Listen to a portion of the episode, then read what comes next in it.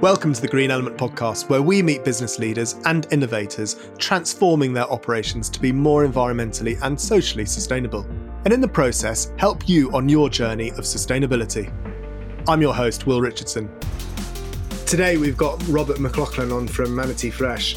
They are importing flowers into the, US, into Florida, and then across the US um, from Ecuador and Colombia. And we touch upon the environmental impact of flowers and what impact it does have, and how we can make a difference on what it is that we're buying when we buy flowers. And whether you are in the US or the UK, the same strategy, the same education is there. It's understanding what to buy and um, how to buy it. And knowing who you're buying off makes a big difference because that will help you make informed decisions and also help with that systemic change that we are desperately needing across businesses. I just have want to give a warm welcome to you, Robert, and I wonder if you could just give us a bit of an understanding about who you are and what your organisation does, please. Yeah, good morning, uh, Will. Thanks for having me on. Um, so Manatee Fresh is we are uh, local growers, importers, and wholesalers for the floral industry in the U.S. Uh, we sell to wholesalers nationwide uh, who sell to retailers, and then in the state of Florida, we also sell to retailers ourselves, uh, and we also sell to supermarkets. I'm really looking forward to understanding more about the just the flower industry. And um, I know it's talked about a lot here um, in the UK and the environmental cost it can have. And could you tell us about a bit about your purpose and who you work with? Yeah, so we, you know, we work with um, uh, a lot of farms in that grow in the U.S. as well as farms that grow in mainly um, Ecuador and Colombia um, because we're on this side of the hemisphere so we do import we do you know grow locally um, selling again to supermarkets yeah and we mainly work with just certified sustainable farms which is a is an important aspect of our business and when you say certified sustainable farms i mean what sort of what sort of um, certification are we looking at here yeah, so there are several. Um, there's the Fair Trade certification that I think you're probably familiar with, the Max Havelaar in, in in Europe. Um, I believe the UK as well. Um, we also work with Rainforest Alliance. Um, we've ensured that every farm is certified in multiple certifications. We really don't deal with a farm that has, say, just one. There's Flor Ecuador, there's um, Flor Verde out of Colombia. We kind of do a gap analysis of all the certifications and make sure that they hit the key points that we want, not just that they're environmental, but they're also socially responsible and you know we kind of look at the custody chain of the product um, as well as it's going through the distribution model. And um, are standards as um, high elsewhere? Do you find that standards can be quite different in different countries? Uh, maybe not in different countries, but I think in different certifications. So if you take Rainforest Alliance, it's very much a, an environmental uh, standard and set of uh, of standards and you look at something like fair trade, it's more involved in you know the the social aspects of workers um, and workers' rights. So you know we kind of look at it from that aspect. We hear a lot about these certifications, and I think in the UK, people are. It's not that they're questioning, say, the Rainforest Alliance or fair trade, but they're saying, do they go far enough? Is it good enough? I mean, what do you have an opinion on that? I do not think they go far enough, and I do think it, they have very much become businesses that are, you know, that are about money and and certifying farms. So I personally visit all the farms that we do business with to make sure that they meet our internal, you know, company standards. And we use those certifications as starting points, as a set of standards that at least they need to adhere to. Um, I, I, think the certifications are good. You know, they all have their little gaps. If you take in the US, USDA organic, for instance, well, that only addresses how you grow the plant. It doesn't address the runoff of organic chemicals into, you know, streams that can kill wildlife and suffocate, you know, other uh, vegetations up and down a stream. You know, so any any one certification in and of itself is is, in my opinion, not good enough. But but not to um, say anything negative about them because I think they are steps in the right direction and they do serve a purpose and that, that is identifying a certain set of standards and at least you know they adhere to that. Then you can move from there. Your standard operating procedures must be, um, I was going to say a nightmare because of um, the intricacies and the cross um, cross pollination with them all, and um, the person having to deal with your quality control will be looking at all of them almost side by side, but then having your own within it as well. Yeah, yeah, it, it does. Uh, and it takes a lot of time of visiting farms and, and relationships with farm owners and ensuring that, you know, they have, uh, you know, the best interest of their workers, the environment, and the local ecology surrounding their farm. So, um, again, you know, certifications are great, but um, there can be some bad things happen at a certified farm. So you have to know who you're dealing with. And do you find the relationships are actually almost more powerful because over time you'll build that relationship and that trust, and therefore you you'll work together on trying to improve that environmental awareness or um, the social governance, etc. Yeah, I do think they're very important. Um, but I will say, with some of the certifying bodies, that they have put a lot of work into outlining the standards, auditing the standards. I think it's a critical piece of it for sure. I'm more thinking about your relationship with your suppliers. So when you go to visit your um, farms in Ecuador, that relationship is probably almost more powerful and more important because they could potentially be turning to you to ask for advice about what they could be doing better or differently. Yeah, just a, a real quick story as to you know how that can be important. I was visiting a farm who was USDA certified organic, and as I got to the farm, uh, the grower was late for our meeting, so I'm walking around the loading dock and warehousing area, and I see a refrigeration unit that's turned off, which is not uncommon. Usually, you turn turn them on during peak seasons and, and they're off. But so I stuck my head in to take a look and see, you know, kind of what was in this dark, you know, uh, cooler uh, refrigeration unit, and turned the light on my on my phone on, and inside were a bunch of stacks of wood pallets with blankets and pillows where their immigrant labor were sleeping. This is where they put their workers in a moldy, dark cooler. So, you know, I imagine consumers in a supermarket thinking they're buying something wholesome because it's USDA certified organic, and yet the atrocities against you know migrant workers in the fields that certification doesn't cover that. So you really need to understand the heart and soul of the grower and, and what they're thinking.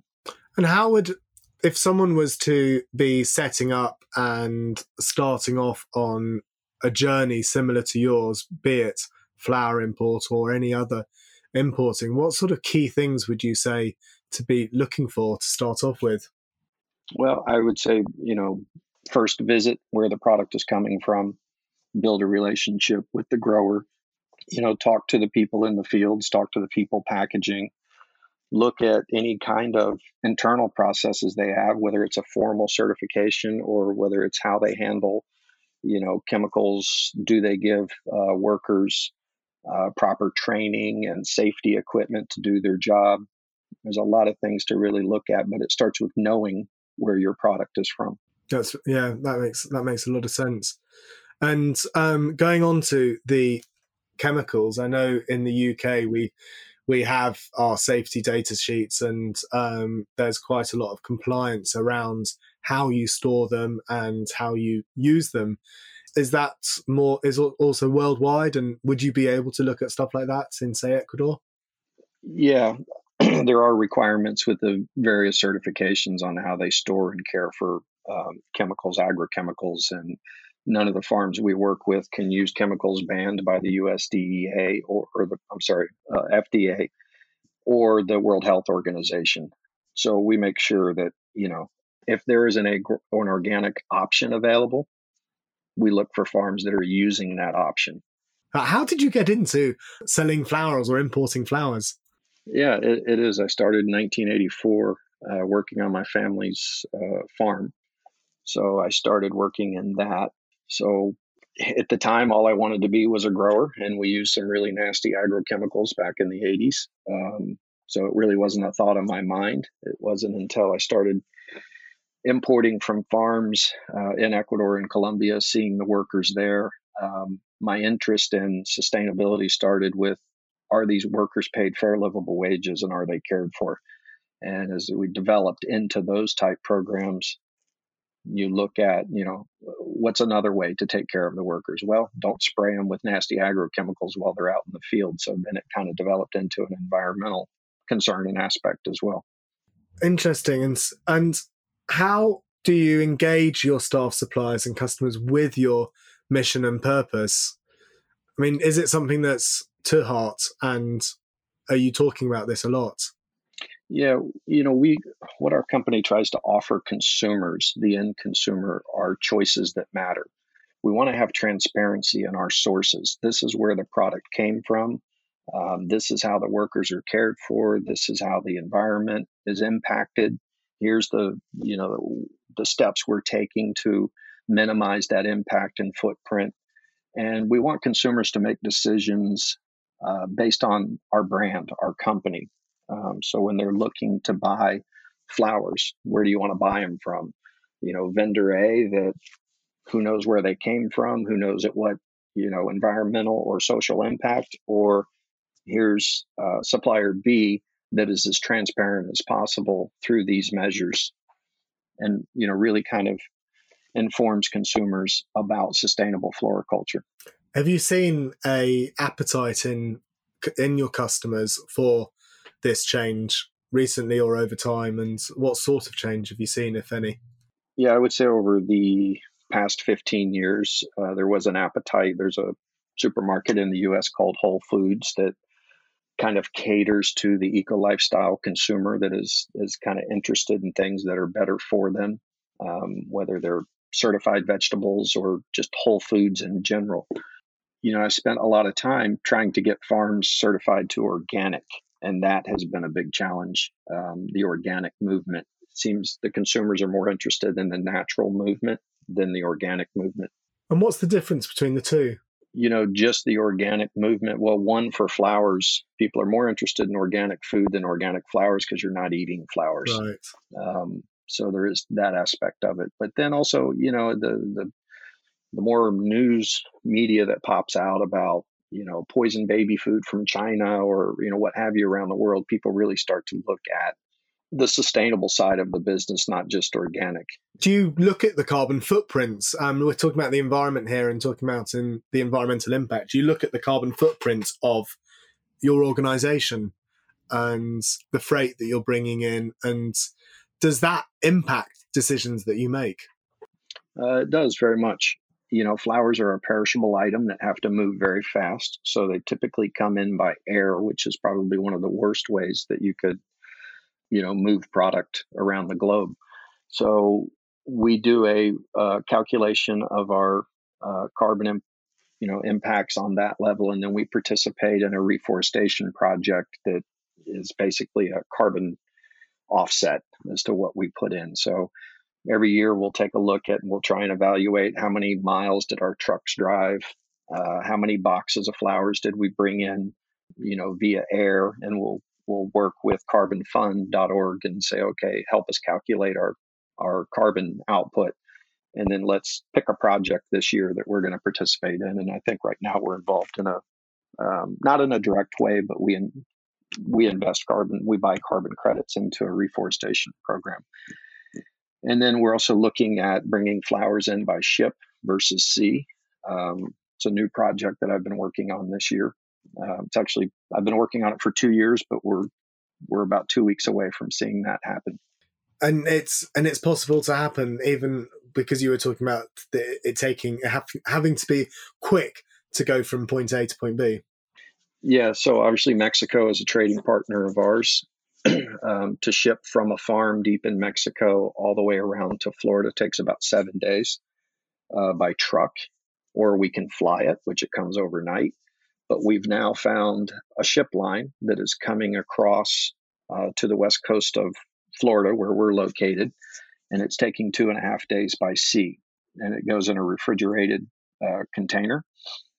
So uh, we're in the testing process of right of that right now, and that should cut carbon emissions by twenty percent. Brilliant. That sounds great. And what would you say your single biggest challenge or frustration was with regards to um, carbon footprinting and getting your organization to be more environmental? You know, I would say the biggest challenge is that because it's a perishable product, things have to ship fast. Because of environmental growing issues, flowers grow better in Ecuador on the equator above 9,000 feet for roses, um, for example. Uh, it can it can't be easily reproduced in a local growing area. So you know we grow things local like sunflowers that are easy to grow, but the key crops that the consumers want, uh, unfortunately, come from long distances. You should be bringing them from the UK. We've got lots of roses.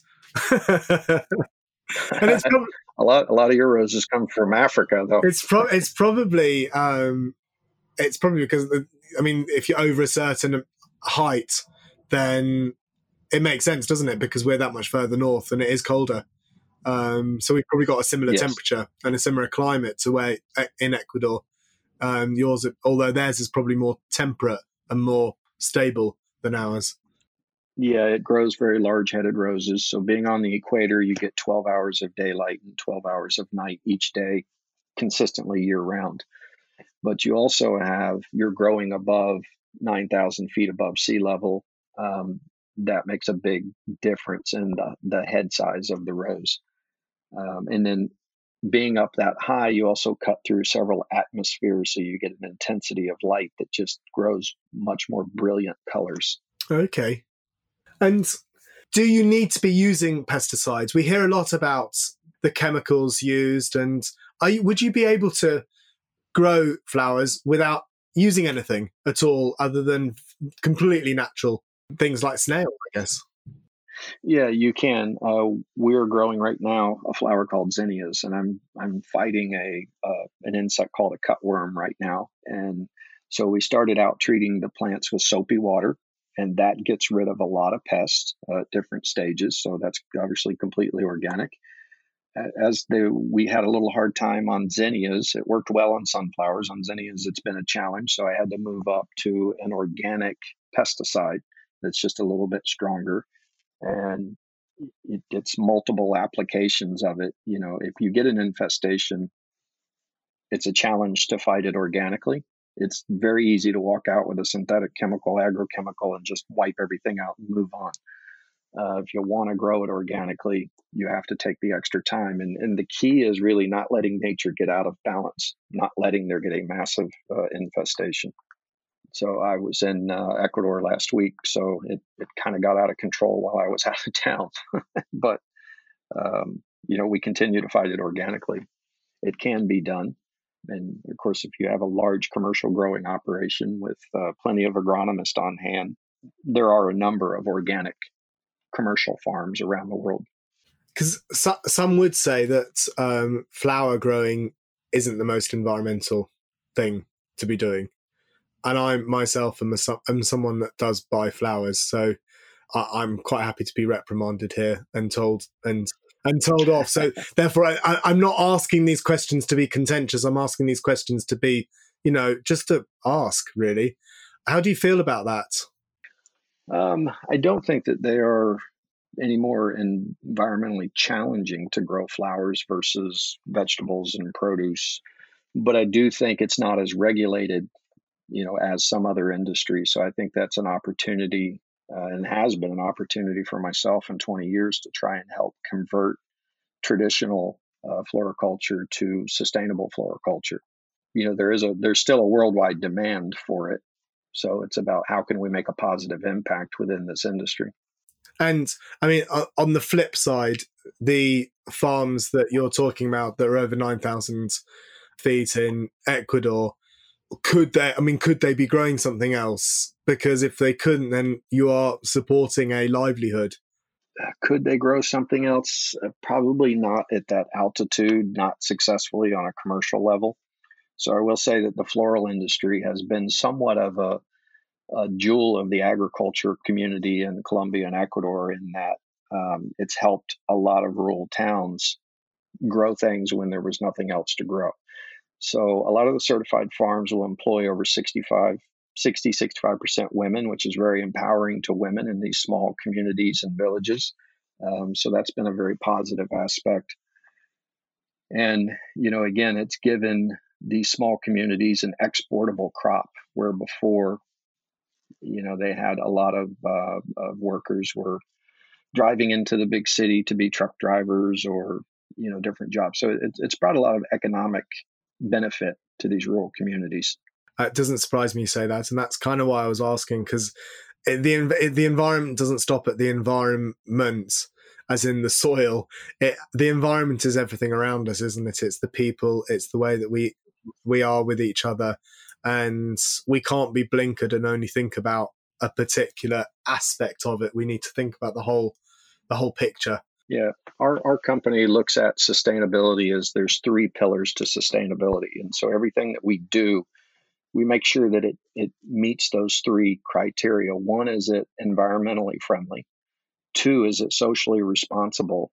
And then three, is it economically sustainable? Is it, you know, it's one thing to get up on a soapbox and preach to the world, but if you go out of business, you can't do any more good. So we have to balance those three aspects to to make sure we continue to do good in our industry. I think that's um I mean you've probably heard of B Corps, haven't you? But we I mean we're a B Corp and that resonates very much with me and possibly resonates quite a lot with many of our listeners as well because we talk about that kind of thing quite a lot on the show. Is there anything that you would like to, um, you know, sh- anything else to share about any of the trials and tribulations that you've had through trying to get change or have change within farms? Yeah, so I've spent 15 or maybe 20 years focusing on sustainability at farm level. Um, I used to serve on a council for a um, sustainability seal that was later purchased by Fair Trade or somebody. But, you know, worked very hard at the farm level. And I think now I work very hard on the consumer level. We want to offer choices that matter to consumers, and we want these consumers to understand that their choices do matter. They need to support farms that are um, certified fair trade or rainforest or and really learn about the company that you're buying things from. Uh, the certifications are a great indicator, but you know, as a cons- consumer, that's not it. If you can learn more about the brand, we want to put forth again that transparency where our products come from and and you know what they represent through the chain, and the choices that they make with their dollars, where they spend their dollars, are going to decide whether these causes are going to be successful or not. They're very challenging working from the farm up. It almost has to be a consumer demand down and say, we are only going to purchase things that we feel are good for humanity and good for the environment and have similar like values that we have as shoppers. And that comes down to educating the consumer, doesn't it? And how do we do that? I've had a number of conversations with journalists over the last few years about this very subject because quite a lot of journalists are not educated enough themselves and that's no disrespect to them because they've we have made them become a jack of all trades and a master of none because we refuse to pay for news anymore so therefore these poor journalists are looking to be paid a living but yet we won't pay them but we expect them to be amazing and really really good at what they do and I think it's very I think it's very tricky. That is a very good point. So you know we have invested a lot in uh, marketing and uh, technology in order to reach the consumer. So we are putting in supermarket flower shops uh, touchscreen devices to where it, uh, the intention of it is to attract a consumer who is walking by the flower shop. So we want them to see a nice, you know, video of a rose field in Ecuador or you know, tulips in Holland. And so it attracts them to come into the flower shop. It engages them in a touchscreen experience where they can click on different videos and learn more about flowers. They can learn more about sustainable floriculture. They can email that information to their phone. so it's it's about attracting, engaging, and informing shoppers about floriculture, sustainable floriculture, and why it's important. I think that's great. I think that's that's actually a really good place to be to be educating your consumer right at the heart of that purchasing decision and massively powerful as well i would imagine because if you had the choice between two different suppliers and one of them's educating you on why you shouldn't buy the other which is basically what you're doing but not saying don't buy the other then it's it's kind of like a no-brainer as well. Yeah we basically just want to sh- you know have that transparency in our sourcing and let those consumers you know make their own decision with that with that information. I think humans are incredibly powerful and i think they do intrinsically on the whole make the right decisions because you hear a lot about doom and gloom about everything and i think a lot of that doom and gloom can come out of the fact that when you're asking someone to make a decision on something they don't know anything about, they're more than likely going to make the wrong decision because they don't know anything about it. Exactly. And you know, and in this this new world with social media and you know all of the information available at your fingertips, I think consumers like to be more informed about what it is that they're doing, and it's up to us as uh, as companies to to reach out to them and make sure the proper information is available to them because there's a lot of bad information out there as well. Yeah, no, absolutely. Brilliant. Thank you so much for today. It's been really interesting talking to you and understanding more about the flower industry. Really, what I'm taking away from this is it's us that, as the consumer, that can make the difference by deciding on what it is that we're buying. And we should be looking more at organic flowers than just going, they're flowers, it's okay. Yeah, agreed. I, I, think you should be looking at uh, the companies you're buying product from, whether it's coffee, produce, flowers, what have you. Just educate yourselves a little bit on where is this product coming from, and and you know what does that that look like, and what does that represent. Brilliant. And where can we find out more about Manatee? Yeah, so you can go to manateefresh.com. Um, there is some information on our company, and then also links into some of the different flower certifying bodies. Um, so there's more information there as well. Well, thank you very much for today. We'll be putting all of those links on the website. It's been really informative, and thank you so much, Robert. Great. Thank you, Will. And thanks for listening to the Sustainable Business Podcast. If you want to learn more about sustainable business and talk to other like minded professionals, why not join our online community at sustainabilitysolve.org? Join now and find a space to collaborate, learn, and inspire others to become more environmental. And if you enjoy the podcast, make sure you subscribe so you get every episode. And don't forget to follow Green Element on LinkedIn, Twitter, and Instagram.